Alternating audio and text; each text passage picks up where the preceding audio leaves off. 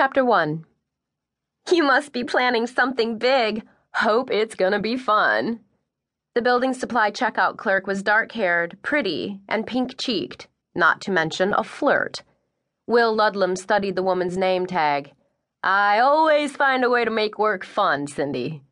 He lifted his gaze to her face, gave her a smile that showed off his dimples, and felt her heart rate jump a few notches in response. Oh, yeah, he still had the touch. Too bad the scent from that same heartbeat told him she'd been vaccinated for the pandemic virus that had turned human blood poisonous to vampires three years ago. Then, he'd have waited around until her shift ended and taken her somewhere private for a good feed.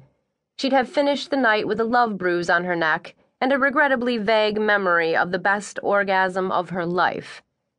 Those were the good old days.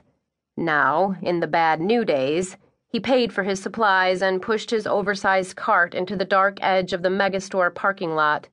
Not that there would be members of his father's tribunal hit squad hanging around the Home Depot in Opelika, Alabama, but one couldn't be too cautious, especially if one lived 30 miles away in Penton.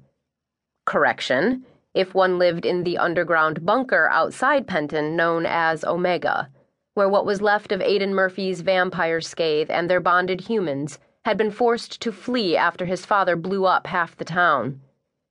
He did a quick inventory as he unloaded the flat cart and piled supplies in the back of the beat up black pickup that belonged to one of the Penton humans.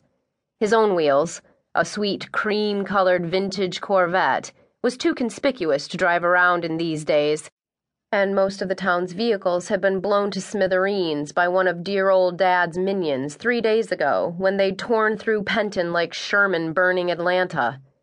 Of course, to be fair, Will had done a fair share of the burning himself. He'd torched his own home and all those belonging to the Penton lieutenants. No point in leaving anything Matthias might find instructive or incriminating.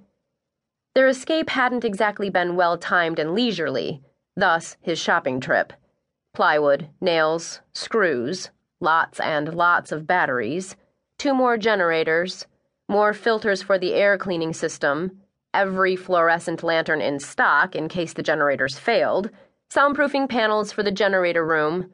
Those noisy, noxious things were even causing the vampires to have headaches, so acoustical tiles on the walls and ceilings would help.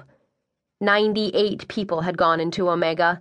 Some of them were in for the long haul, but most of the newer Scathe members and familiars were having second thoughts now that they'd had a couple of days to realize what living underground really entailed. Aiden had met with Will, Mirren, and the other lieutenants last night to plan an exit strategy for all but their core group. Moods had been bleak, and everyone agreed they had to start wiping memories and getting people out of there a few at a time. They couldn't go en masse.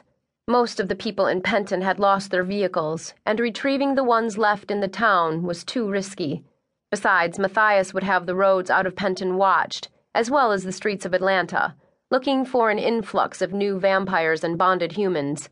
But they could take out a few at a time, put them in transitional safe houses owned by the Penton Scathe, and make sure they didn't remember anything that would play into Matthias's hands. The Penton Scathe would be easy to identify being pretty much the only well fed vampires around these days.